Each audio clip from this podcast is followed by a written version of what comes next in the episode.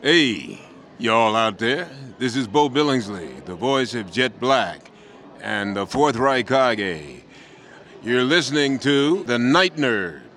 Stay tuned because all kinds of good things will be happening.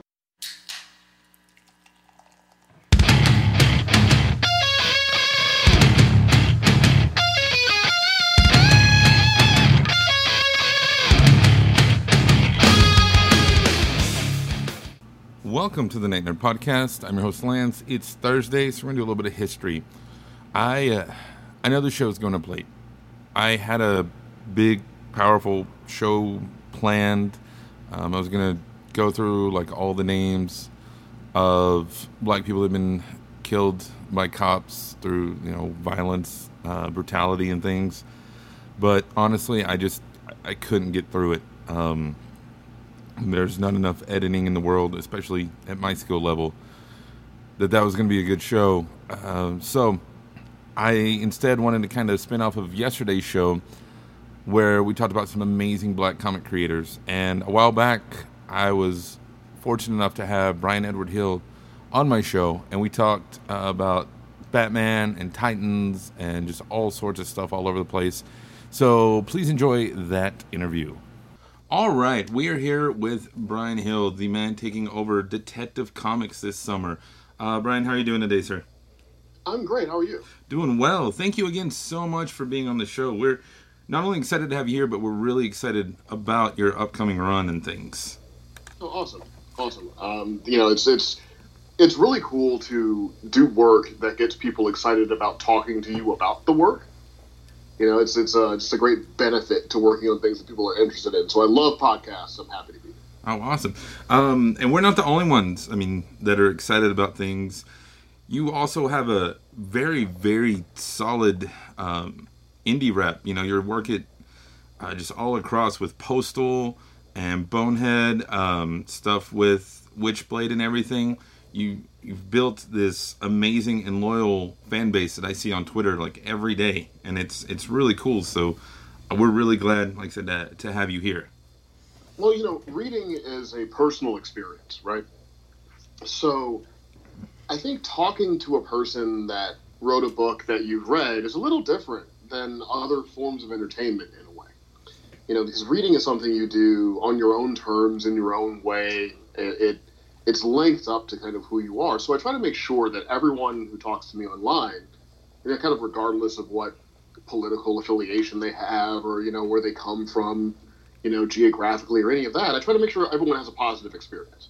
Uh, because I never want to bum somebody out with like an acerbic tweet, you know, or like a mean rant or something. Because I can think if I was a, a fan or a reader and I went into a store and I spent my money on someone's book and it's like, oh, you know, I like this book. I thought this was interesting. and then I logged in to Twitter and I, and I looked at their Twitter feed and it was just daggers, just a timeline of daggers. That would really bum me out and it would disconnect me from the material. And so ultimately, I want everyone to have the best experience reading my stories as possible. So I treat Twitter as a way to kind of reach out and, and answer questions and maybe even give some perspective that might help people if they're trying to forge a creative career, you know, what have you.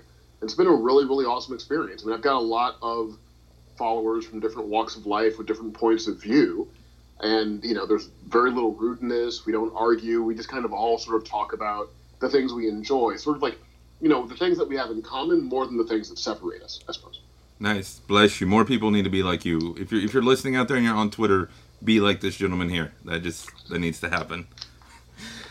uh, but speaking of Twitter, there we have somebody. Uh, Dylan Gilbertson had a question. oh yeah yeah yeah i've, I've talked to dylan a couple times Okay.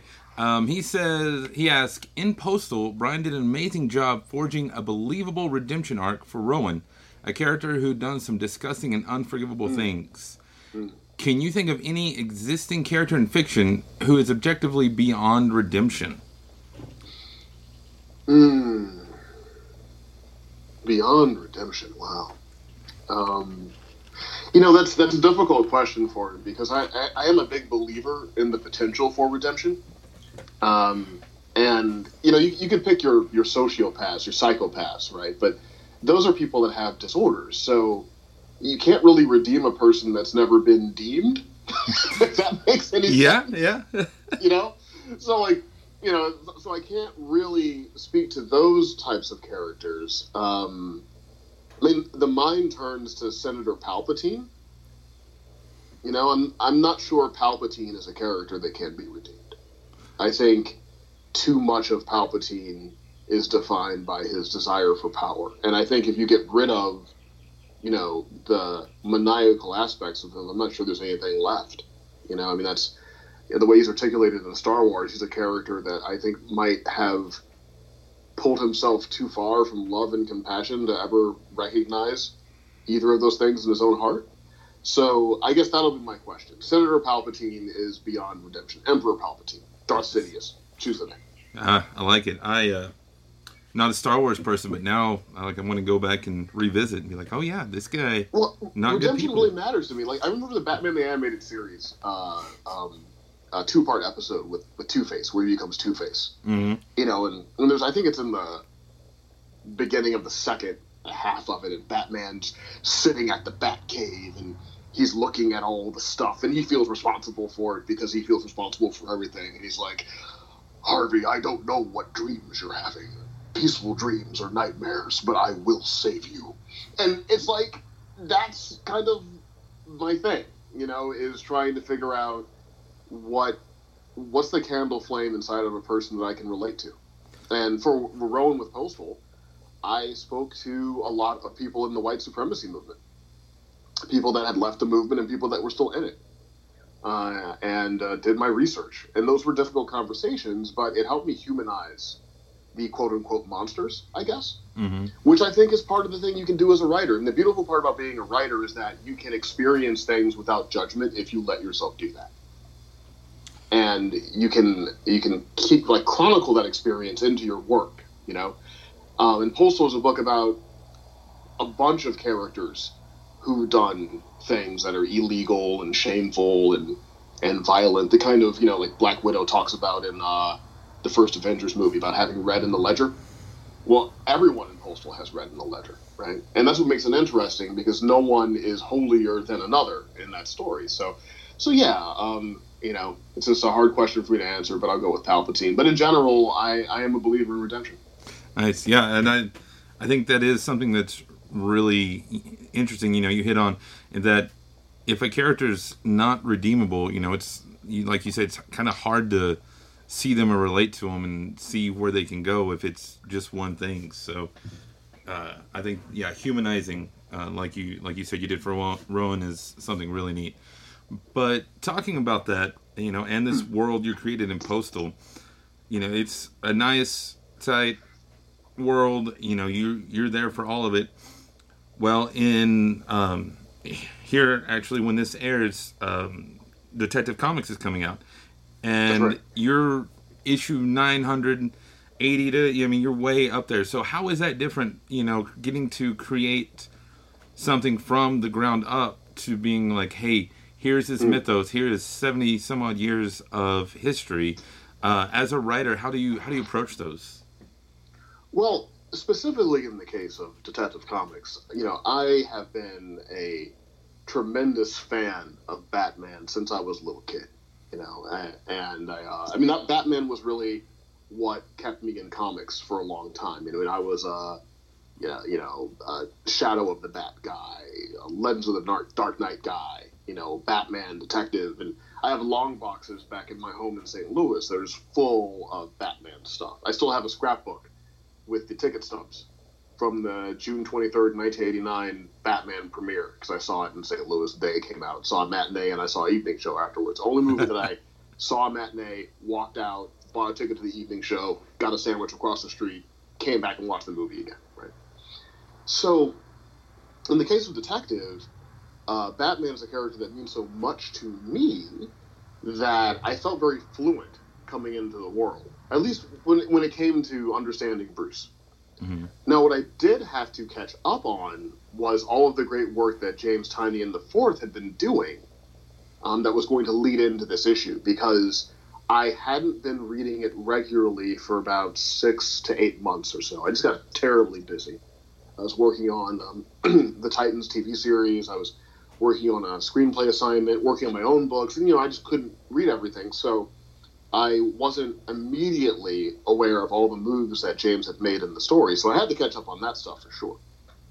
But you know, when I read it, it still fit very much into the ways I see Gotham and how the world operates and all of that stuff. So I was able to get my rhythm very quickly, I think, with that world. Now, that's a very particular case where, um, you know, I'm probably one of the world's biggest Batman fans. Um, so I, I have a lot of time I've put into the character. I mean, I'm looking at my Batman action figure standing on top of my speaker right now. Right now, if I was coming into something um, that I don't know a great deal about. Um, for instance, Black Lightning is in the arc of the Detective Comics that I that I that I'm doing, and I didn't know a great deal about Black Lightning, not from the comics. I mean, I'd seen a few episodes of the show because they write downstairs from us on Titans, so I was semi familiar with what they were doing on the TV series. But the Black Lightning in the comics is a much younger version of that character. You know, in the comics, he seems like he's in his early 30s tops and on the show, he seems like a guy that's in his early 40s. Mm-hmm. You know, that's a 10 year difference, and it's an important 10 years. So I didn't know a lot, and I and I'd read you know Isabella's recent miniseries and uh, looked at some of the stuff from the 70s, but in in that case, because there's not a entire shelf, there aren't full volumes. There's no Black Lightning Year One you know, lightning, lightning, the dark lightning returns. Like you don't, you don't, you know, you don't have Lightning Asylum. Like you just don't have any of that work to go on. You have to invent a lot of it for yourself. You know, you have to make it live in your own way. And it's a lot like an actor approaching um, a theater script or something. You know, uh, you you have to kind of create a backstory. You know, you got to figure out how the character thinks and, and speaks and, and operates and you know how to however you can make it real for yourself you know is how you have to do it so that's the biggest difference when you're coming into a narrative world that you did not create you have to kind of fit your point of view your perspective into what's already there you know because i think you i i, I do believe you got to humble yourself a little bit to the people that love a character so it would never be my intention to come into a situation and just turn the whole boat over because I didn't like a couple characters, right? Mm-hmm. You know, Christopher Priest has a great quote. He says, "If you if you're coming into a coming into a story, someone else's story, and you don't like the characters, don't kill them. Just put them on a bus, right?" and and so that's sort of my philosophy. Like, if I don't get a character, um, then I just kind of don't use them. But I don't want to do anything that becomes canon that one irritates the fans of that character, and then two would make it more difficult for the next fella or, or lady who's writing the book to be able to engage that character, right?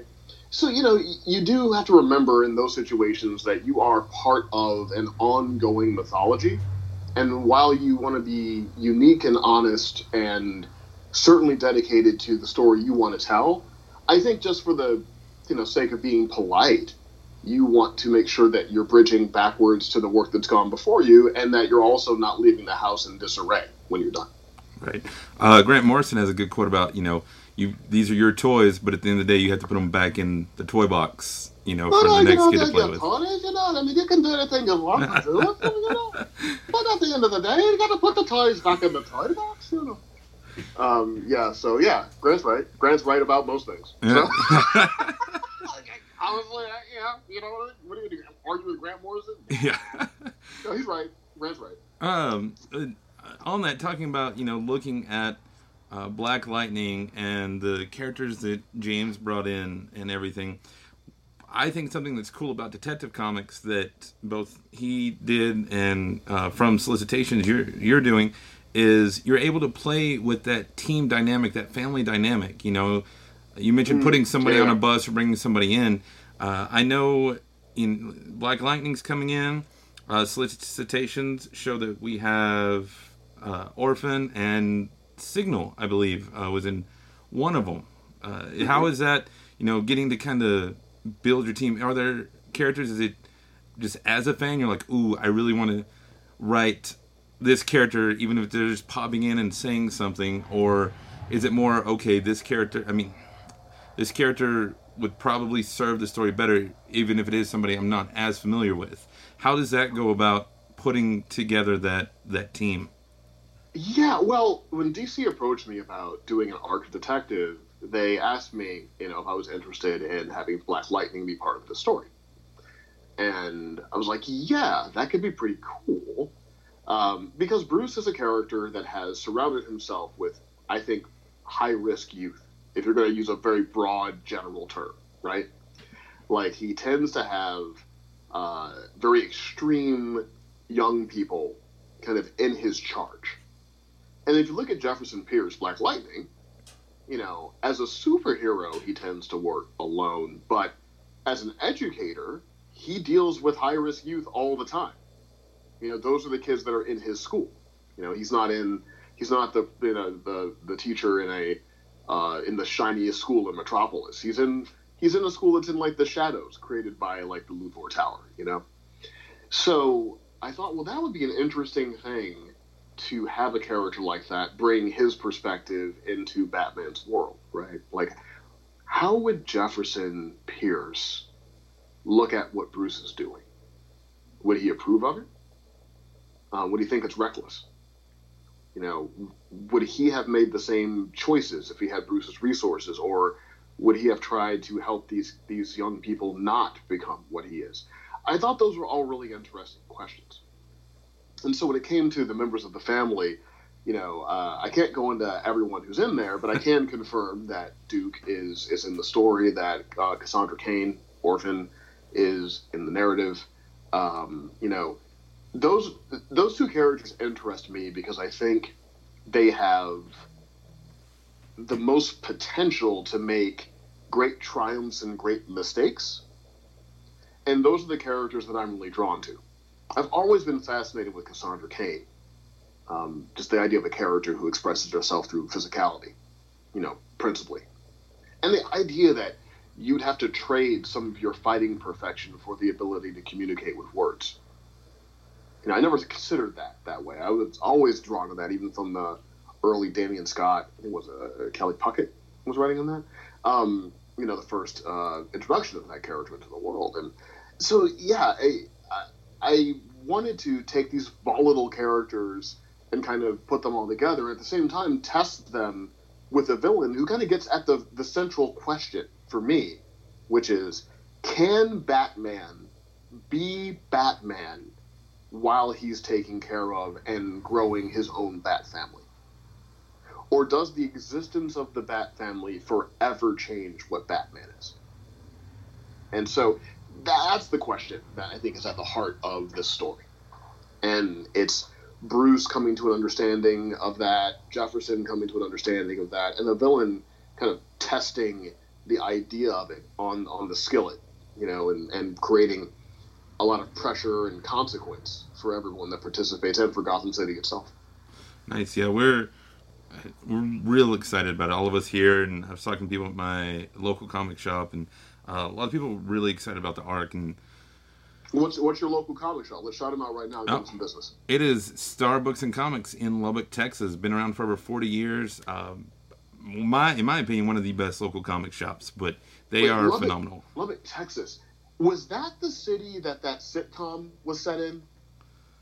Like just the ten of us? Wasn't that in Lubbock, Texas? Um, I don't one? know. I know we're the home. We're like the home of Buddy Holly, and um, I'm gonna look that up because I used to watch a show when I was a kid called Just the Ten of Us, Just and the Ten of Us. like Heather Langenkamp from Nightmare on Elm Street was on it, and it was like about like this dad, and there were like ten daughters he had or something. I don't know what order it was. I think it was Lubbock, Texas, because as soon as you said it, like that kind of came to mind. I got to look up Lubbock and why I know it so well. Uh, but anyway, so it's Star Starbucks and what's it? Star Books and Comics. Star Books and Comics, yeah, it's Star Books and Comics. Yes. Okay, Star Books and Comics Lubbock, Texas. Visit them. Support small business. The just the ten of us. His his last name was Lubbock. The character. Oh, okay, maybe that's what it was. Was All he right. was Coach Lubbock? Coach Lubbock. Okay, yeah. There we go. See, uh, I'm not crazy. I have something there in the back of my old dusty mind. I, I was thought for half a shake that we were actually famous for for something else besides. I mean we'll take Buddy Holly, but you know, every little bit is great. Hey, Buddy Holly's pretty good. Yeah. You know. Uh, That's pretty good. We got Chuck Berry. I'm from St. Louis, so we're Chuck Berry people. Oh, I know his cousin Marvin. Right, and his cousin Marvin. You heard that new sound.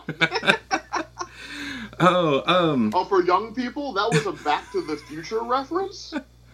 If you haven't seen that, go watch that movie. It's excellent. yes, uh, my kids like we're we watch that. Like I make sure anybody who I associate with has to know Back to the Future. Oh, such a good movie.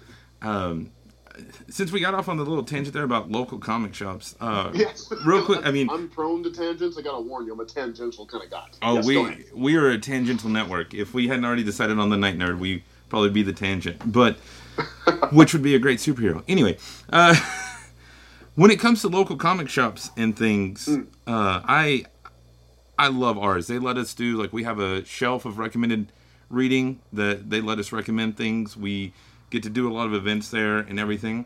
I just want to know your opinion on um, the local comic shop versus the Amazon and Barnes and Noble versus uh, digital. I mean, I I'll admit I partake of all three. I do everything I can at my LCS, but I, I know that there are time and places and things. Um, what's what's your opinion on those? Oh wow! I mean, this this is this is how you launch a presidential campaign, right? um, well, you know, I believe that the lifeblood of America lies in small business, but that's actually true. Like, I do, I do believe that the lifeblood of America lies in small business. You know, small businesses are tied to their communities.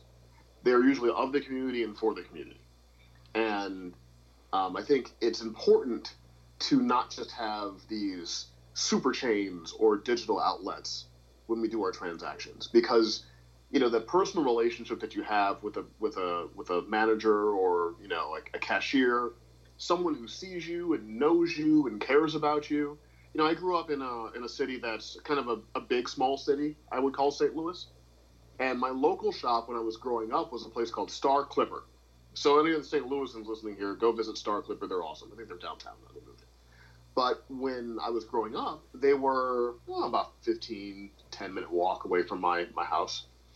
And, you know, you go in there and you would feel comfortable. Like you knew the, uh, the people there and they could recommend things to you because they knew what you liked. You could get into hour and a half discussions about whether Thanos could, you know, beat the Hulk in a fist fight, you know, you know, and like all these, all these uh, moments that I think help plant the seed of the love you have for modern mythology and genre stories.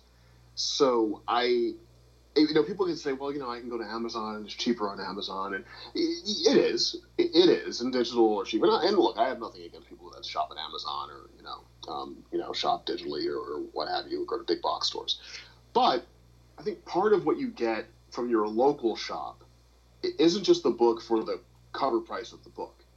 It's also the consideration and the service you get from a bunch of people who you know know your spending habits know your taste and the environment that you have where it's not just a transaction. You know amazon the experience in amazon is largely a transaction. That's all it is. You type something into a search engine you find it you press a button you get it. You're not going to make a friend that day right? Or that moment. You know you're not going to um, you know have like a stimulating conversation. And i think you know it's it's important to support support the shops you know and, and that's part of what really bothers me when i see writers uh, who are pushing people away you know from their work.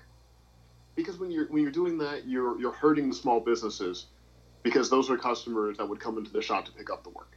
Mm-hmm.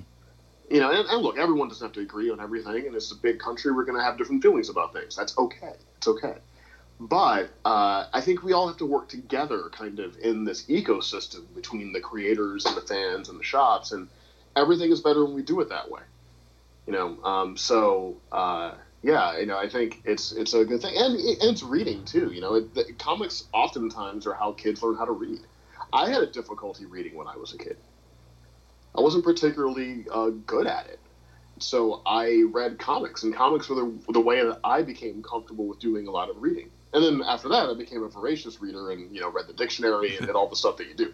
But you know, comics were the first way that I experienced literature. That like my first relationship to books, because these were my own books that I bought with my allowance. and the combination of personal ownership and a reading experience that probably was formative in terms of me being a, a professional storyteller today. So uh, I think they're they're a really important mainstay in, in our culture, and, and I hope to see uh, you know independent comic book shops around for a long, long time. Yes, I, I agree. Every Wednesday, I take my two-year-old uh, and we go pick up our new books, and during the summer we take our nine-year-old and with us, and we go always get our new books. Like you said, there's just something about looking and holding and talking and the the experience, like you said, and the the not just the personal one, but also the physical of seeing it and everything is is really nice. Totally. Uh, so speaking of comics, uh, back on the comic train. Mm-hmm. Right now, I not just myself, but a lot of people on the internet. We there's a lot of talk about DC going through a second rebirth, not because they need to, just because there's so much greatness going on in that company right now, in that house, and part of that is you know you're coming on Detective, you have Bendis coming on Superman, uh, Snyder on his Justice League stuff, and DC is a very interconnected house um, that that I really like. You know, you definitely get that sense of all these people live in the same world and have conversations and yeah and everything. How how is that experience? You know, working with everybody else there, saying, okay, this is what my Batman's doing. This is what my Black Lightning's doing. Okay, you're using this character over here. How does you know making sure everybody mm. is playing with the toys in the same way? Well, well, that part of the experience has been really fantastic. I mean, the moment that I spoke to DC about coming on board to do uh, this arc of Detective, the the next thing they did was set up a conversation between me and Scott Snyder.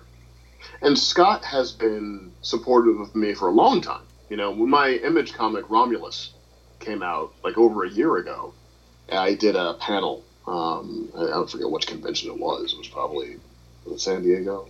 Might have been San Diego. I don't know. It was some convention. And I was doing a panel, and, and Scott was on. It was like an Image Comics panel, and he was the nicest guy. You know, he you wouldn't know that he is the guy that's created some of the seminal stories that he's created. You know, not even just the Batman stuff. I mean, you know, American Vampire, Witches. You know, it's all great work. So he was really supportive, and he told me first and foremost he wanted me to tell the story I wanted to tell. Um, you know, Dan DiDio uh, has been enormously supportive of of me and and uh, the the work that I'm trying to do. You know, in that world and that character. Uh, I sent Tom King uh, like an email the other day to saying, "Hey man, I had a couple questions. You know, here's my number. Just give me a call whenever you can." Uh, and he gave me a call in like six minutes. Wow. You know, and I, and I, pick up the phone and it's Tom on the other end. I'm like, "Whoa, okay, Here, here's Tom King," and, and I have a tremendous respect for Tom Tom's work because I was kind of feeling a little burnt, a little stale on comics, and then I read Sheriff of Babylon, and it sort of turned out, you know, turned around my whole perspective. Uh, the work that he and Mitch were doing on that book, edited by Jamie Rich, um, you know, that kind of reinvigorated my love of the medium in a way. Uh, you know, because you, you, you, write in different, bunch of different forms, and I write things all the time. Sometimes you start to get a little burnt out, but you know, that sort of opened up a door in my head, like, hey, you can get this kind of stuff done in a book too. You can express yourself this way. So all those guys have been incredibly supportive and generous to me, and I have a tiny footprint compared to your Tom Kings and your you know your Scott Snyders and you know your Dan DiDios and folks like that. You know, I'm just over here in a tiny, tiny little patch. It's like the first Superman movie. Like I got I got Otisburg written in marker on the map. Like that's all I am, right? Um, but uh, uh, but they let me keep Otis Otisburg on the map. They don't you know, they don't stare at me and, and wait for me to wipe it off. they didn't let me keep my little Sharpie town, you know, on the map. And I, I think it's really great. And part of it is they're so genuinely excited about the work that they're doing over there. You know, they they love those stories that, that they're telling, and you can tell it shows up there. But I, I think the same thing exists over at Marvel as well. I haven't done as much Marvel work. You know, I've just done uh, a totally awesome Hulk one shot for Monsters Unleashed, and um, I'm doing this Miles Morales annual with my friend Nelson that comes out later this year. So my Marvel experience is certainly less than my DC experience, but um, I think in general, you know, people are are welcoming to new people into the paradigm because you know it's new people and new ideas and new energy that keeps the whole thing going. That that's cool. That's cool that it's off the page is the same as on the page. That you know you guys have that shared world um, experience because, like I said, it, it definitely comes across. You can tell everybody is is to working together to tell these great stories that you know hopefully 5 10 20 years now you know we'll be showing our kids and so on. And um, that that's great. Well i mean you know ultimately it's about the people that read the books. And so i do this work for everyone who's listening to me right now.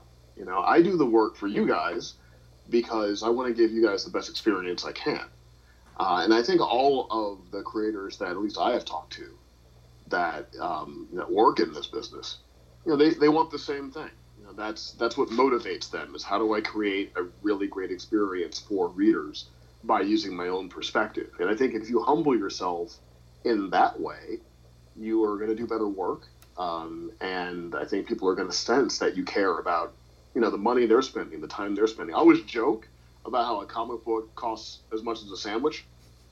So I got to make sure that if you buy one of my comic books, you think that was worth a sandwich.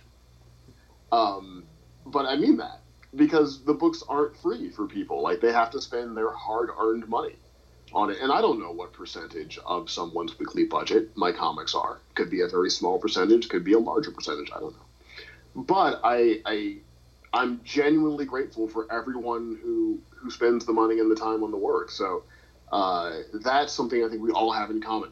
You know that that we care about what people are getting out of our work um, as much as we care about what we're getting out of our work. You know, probably care about other people even more. Yeah. Um, on on that, you know, I know you said you've been busy with all these crazy, awesome, exciting projects that we can't talk about all of them, but what what are you reading? I mean, is there anything, any books that you're like, hey, no matter what, I have to read this every month. I have to have this certain title every month. Um, you know, yeah, what, what well, are your on must the, reads? On the monthly side, uh, I'm really enjoying Tom King's Batman. I think it's really interesting. Um, the the way he's sort of delving into Bruce and his personal needs and the Bruce and Selina thing. I think that's really fascinating.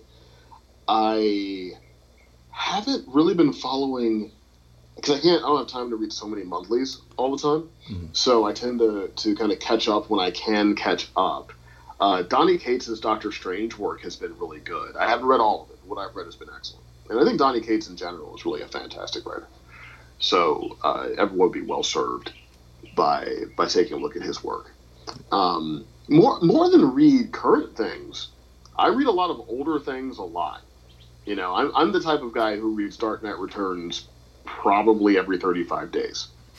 You know, I'll read Batman Year One, you know, a little bit every week. You know, uh, Arkham Asylum is one of my mainstays. You know, Kraven's Last Hunt. You know, I'll I'll take a look at that. So I tend to do more rereading of older works than reading of newer works, um, in terms of being you know, on a consistent monthly basis. Mm-hmm. Um, but uh, you know, I think Charles Soule's work on Darth Vader has been really fascinating. I mean, there's there's tons of good stuff out there. But yeah, I think those are the, the titles that come to my head at the moment. Nice. Um, I will say, you know, you mentioned Donny and Charles and a couple of you guys.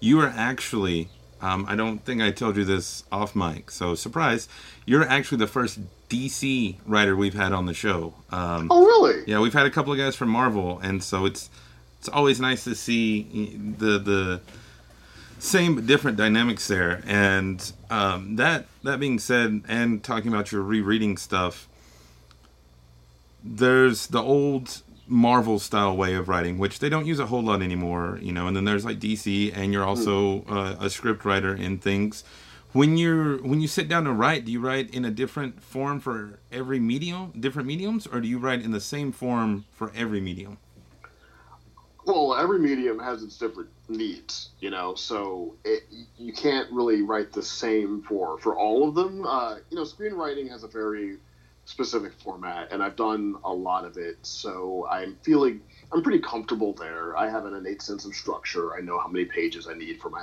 acts and you know my act breaks and the rest of it. So I go from a pretty loose outline.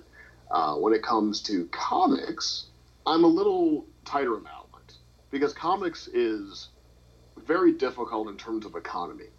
You just don't have a lot of space to do your work. For instance, if you're going to do a splash page, it's not just one page.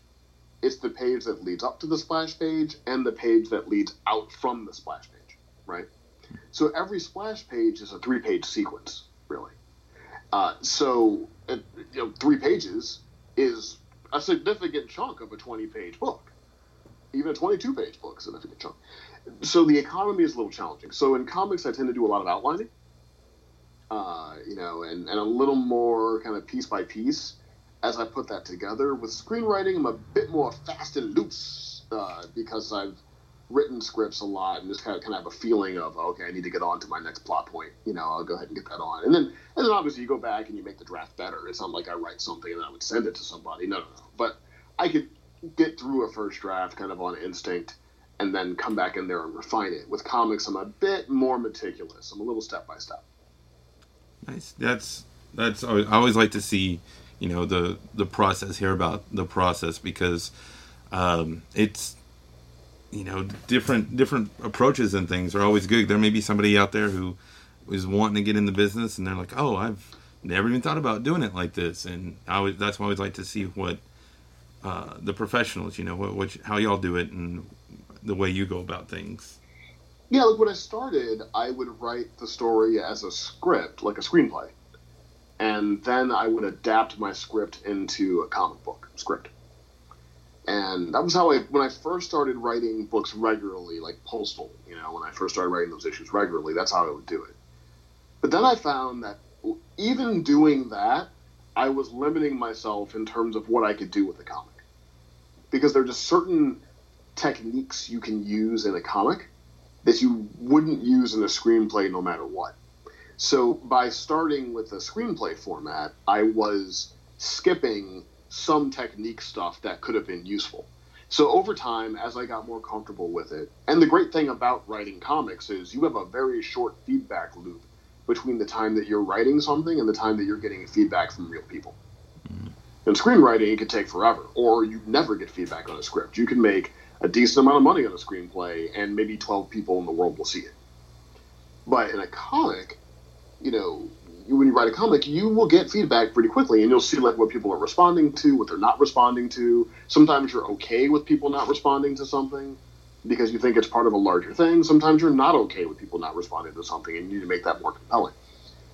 So the, the combination of writing more books on a regular basis and also getting feedback got me a little more comfortable, uh, and then I would start letting go of the screenplay format and just start off with an outline because I had written enough books to get to the point where I knew when I had 20 or 22 pages of story.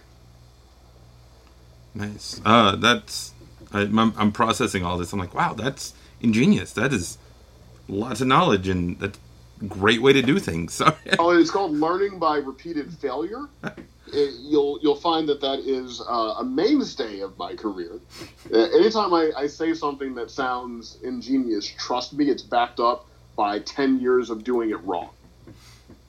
That's I mean that that's one thing though I think creators more so than a lot of people, uh, a lot of professions in in the world, you know, you have to roll with the punches, learn from your mistakes, and learn. Okay, you know this maybe the way like you said this maybe the way i do it but i'm not getting the feedback i'm not getting the results so you have to change everything or not everything always but you know constantly be making tweaks and i think that that's another reason uh, going back to our twitter conversation uh, that as a creator you know you're fluid in your relationships between your readers and your work because you know you want like you said at the end of the day tell these great stories that everybody enjoys reading as much as you enjoy producing.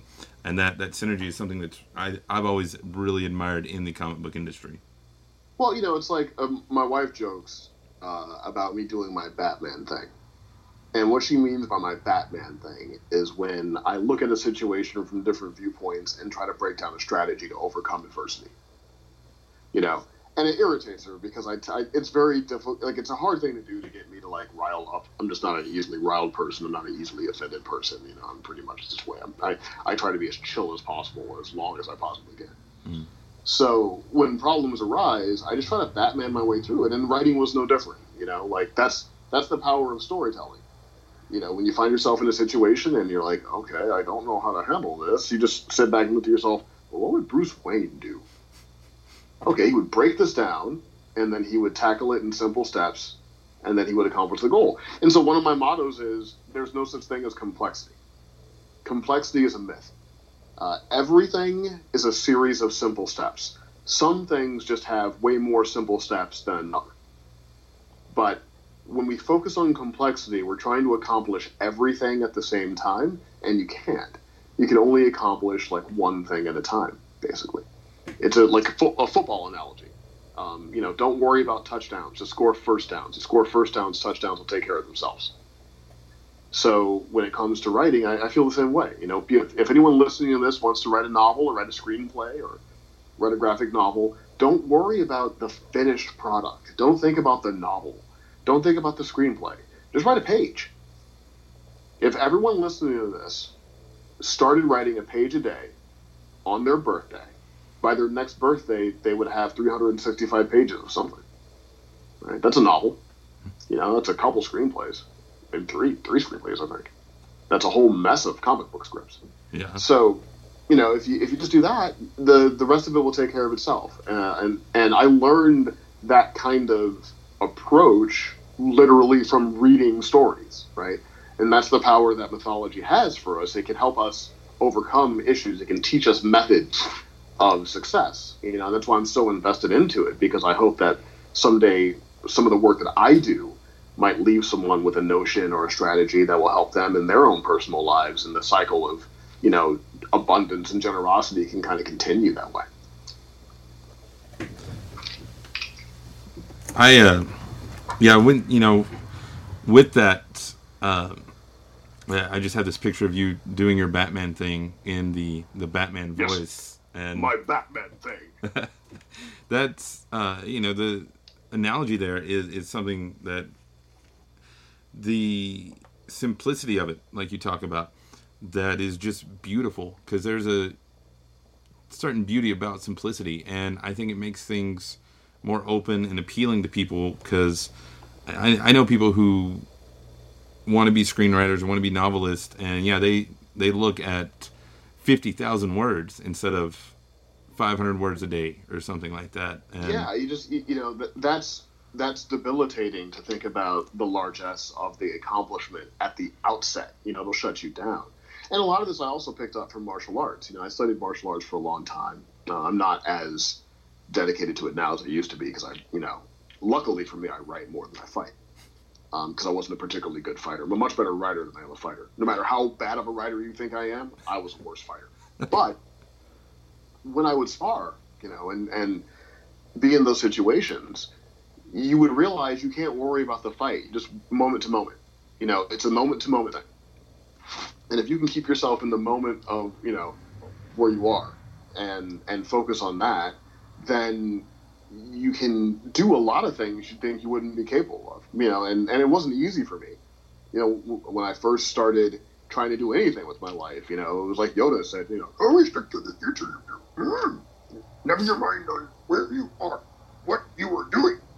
And that was me, you know. I was Luke, you know, in that moment, being told by Yoda that I'm not in the present, I'm not in the now. You know, I'm always looking at the horizon and thinking about what I want to be rather than what I can do at the moment. So yeah, so like all these things are are are just you know things I've picked up you know from life and from stories, and they all wind up in the work because I'm always trying to kind of share what's helped me within the work somewhere, and that going back to comics makes Batman really fascinating for me because Batman is a treasure house of personal strategy. That's like what he is, really, you know. And the idea of having characters like Cassandra and Duke and uh, uh, Tim Drake and you know whoever else you want to bring in there, Barbara Gordon, Dick Grayson, whoever it is. You know, how does Batman show them how he was able to overcome his stuff. You know, and how can the lessons he's learned help other people? And that's the stuff that just gets me excited about typing. You just you really are Batman, like with the fighting and the thinking and and everything. I'm, I'm, I'm much chubbier than Batman. Maybe like Adam West Batman. I, I don't. Know. I yeah, don't you know. know, I, you know what? I could I could definitely be Adam West Batman. um, that uh, next to last question, talking about all this Batman stuff. Yeah. When, who who is your Batman? Is it West? Is it uh, Conroy? Who who's your who is your Batman? Oh Batman? gosh. You know, it's like an amalgam of, of there's aspects of every Batman that I I really like. Well, almost every Batman. um, I I'm I'm always going to be sort of a Michael Keaton guy because I was a kid when I saw that movie, and it's hard to beat that experience. Now, I will say that Keaton's Batman killed people, and I don't think Batman kills people. Thank you. But I I do like how he was able to really capture the dichotomy between Bruce and Batman. Um, how they were almost like two different people, you know, and and and they were they were competitive a little bit, you know, for who who was in charge. Uh, in the '89 Batman, it's there, and it's super present in the in, in Batman Returns, even though Batman Returns is somewhat flawed movie in some ways. The Bat Selina you know Bruce Selina Bat Cat stuff I think is really good. Um, but I also like Bale. You know, I think Bale has the the the mythic journey of Bruce Wayne is is told really well in his movies, and there's a quiet intensity to Bale. Like my favorite moments in the in the Nolan movies aren't the Batman moments; they're the Bruce Wayne moments. There's two of them. I think they're both in Dark Knight. The first is when he gets done praising Harvey Dent in his penthouse and then walks to his balcony and tosses the champagne over the side. It's just such a Bruce Wayne thing to do. You know, I just pretended to be this arrogant drunkard and I'm going to walk out here by myself and toss the champagne out because I'd never drink champagne because it would make me loose. Um, and then the other moment is when he takes the Lamborghini and he drives up to stop uh, the, the ramming car from hitting the car with, uh, with, with Reese in it you know, and he's sitting out there on the red car, and and uh, you know, Gary Oldman, Commissioner Gordon, is like, "That's a brave thing you did." And he's like, "What? Catching the light?" know? He's like, "You didn't, Mr. Wayne. You weren't trying to protect that guy. Why? Who, who's he?" And you know the the way that Bale will in, immediately snap into the characterization of a guy that wants to deflect the fact that he's a hero. I mean, a lot of that Batman was about, I don't want to be an element of this. I'm trying to create something for Gotham that's bigger than I am. Um, so I dug that. You know, uh, Conroy is awesome because I think he encapsulates the spirit of Batman really well. Like Conroy to me is the best working Batman we have, meaning that's Batman being Batman every day, and I think Conroy does a great job um, doing that. Uh, but yeah, those are the people I pay attention to. I mean, look, I'll, I'll, I'll be honest. I I have a soft spot for the uh, the moments between Alfred and Bruce in Batman and Robin. Um, I think Clooney does a decent job in those scenes. You know, uh, there's a tenderness to him and a recognition that Alfred might be his father, like symbolically. Mhm. That I think is that I think is valuable. Um, but yeah, most of the time I think about Keaton and Bale. You know, especially for this arc of detectives, there's a lot of Keaton and Bale in this Batman. There's a a little I don't really want to say meme because it's not funny, but a little infographic I guess floating around the internet I saw the other day. It talks about Michael Keaton showed us how freaky the world of Batman is. Kilmer showed us how tortured his soul is. Clooney showed that Batman, even Batman needs his family, and Bale showed like how real and dangerous the world of Batman is. So I think that's a really, you know, kind of like how you said they each have their different things that they bring to the table. Um, I'm a Ben Affleck think so. apologist. Like I love Ben Affleck in literally everything he's ever done, even Jersey Girl. So Okay, you see, you, you make a you make a very good point. Like, I don't have anything against Ben, and uh, I actually met him once in a, in a meeting. He was a very nice guy, um, but because those movies came out so soon after the Nolan films, I literally forget them. right? Because it's like they're not the Nolan films aren't ancient by any means. They're still relatively new, right? They're still pretty recent. So the Affleck Batman just hasn't had time to settle in for me. But yeah, he did do some great things. He's, it's funny. I, I literally did not think of Ben Affleck until you said it, because immediately my mind goes from from from Bale to Keaton. Yeah. I just start with Bale and go to Keaton. So that's no shade thrown at Ben's performance. Um, I tell you what, he does have a really beautiful moment when he's talking to Alfred about the Waynes being hunters in Batman versus Superman. I think it is. Yeah, because he's getting ready to hunt Superman. So he's got this really beautiful monologue. Um, I, maybe Chris Terrio did that. I'm not sure who wrote it, but I, I thought it was like really, really nice uh, and a, a, a, really good articulation of the character. You know, um, I wouldn't, I wouldn't mind seeing Ben do another movie, like his own Batman film, divorced from a group of other superheroes. Uh, I'm not sure if he's going to stick around or not, um, but if he does, I think that could be really, really interesting. Yeah, yeah, that's a whole nother. That's a tangent that we'd be here for yeah. a few hours. But uh, oh. Um, well, cool. Well, before before you leave, you know, we've hit on a few things that you have coming up. Um, the detective, the yeah. Miles Morales. Um, what other things can people expect to see from you uh, this year? Oh well, um, that you can talk by about. The time you're, by the time you're hearing this, uh, you might still be able to find issues of my Hong Kong Phooey Black Lightning crossover one shot. those might still be around, so pick that up because it's beautifully absurd. And Denys Cowan did the art with Bill Sienkiewicz, and I'm just elated over the fact that that book exists. Uh, I'm also currently writing the kind of reboot, reimagining. It's not really a reboot, but it's more like kind of like a, a, a reimagining of Cyberforce, uh, and I think will be an issue three still when this podcast airs, so you can catch up on that one. That's through Top Cow. I'm working with Matt Hawkins and Marc Silvestri on that one. Um, and I think we're uh, uh, going to do at least like 12, if, if not 24 on that one. Um, I'm also launching a book. It's kind of like a graphic novel, really. It's a it's a it's based in the Cyberforce universe, but it's sort of its own kind of modern science fiction action fable. It's uh, based in Aphrodite Five, the green haired, the beautiful green haired assassin of the Cyberforce universe. And this story is this L.A. pot boiler combination of Ghost in the Shell and RoboCop and Tony Scott movies really that uh, uh, I'm super proud of because Jeff Spokes did such a fantastic job on that art, and it's just wall to wall action really in that in that 80s feeling vibe. It takes place in the near future, but it, it really does have an 80s feel, I think, uh, for the experience. So don't miss that. Um, other than that, I, I got some stuff, but I can't really talk about it. uh, but it will be announced soon. So I'll tell you what. Anyone listening to this, if you think I'm interesting at all and I haven't annoyed you too much, follow me on Twitter. My Twitter is Bryan Edward Hill. It's just at Bryan Edward Hill. That's Bryan with a Y. Why? Because we like you.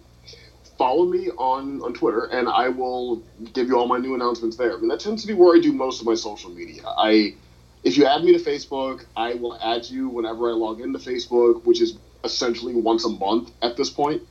So I don't do a lot of communication there, and Instagram is mainly for my photography. I'm also a photographer, so I leave my Instagram for more of my photography, my filmmaking work. Um, but Twitter is where I do most of the communication with my fans. I keep my DMs open, so you can send me a message anytime. Be polite if you can. Uh, I probably won't respond to you if you're not. But um, yeah, yeah, that's probably it, man. Just uh, you know, follow me on there, and as I can announce things, um, I will uh, let them go. Nice. Well, we look forward. Uh, yeah, I have Hong Kong Phooey on my pull list. I will be picking it up. Oh first yeah, tweet me. Let me know what you think when you read it. Oh, I will. I'm I'm a Hong Kong Phooey man. I love.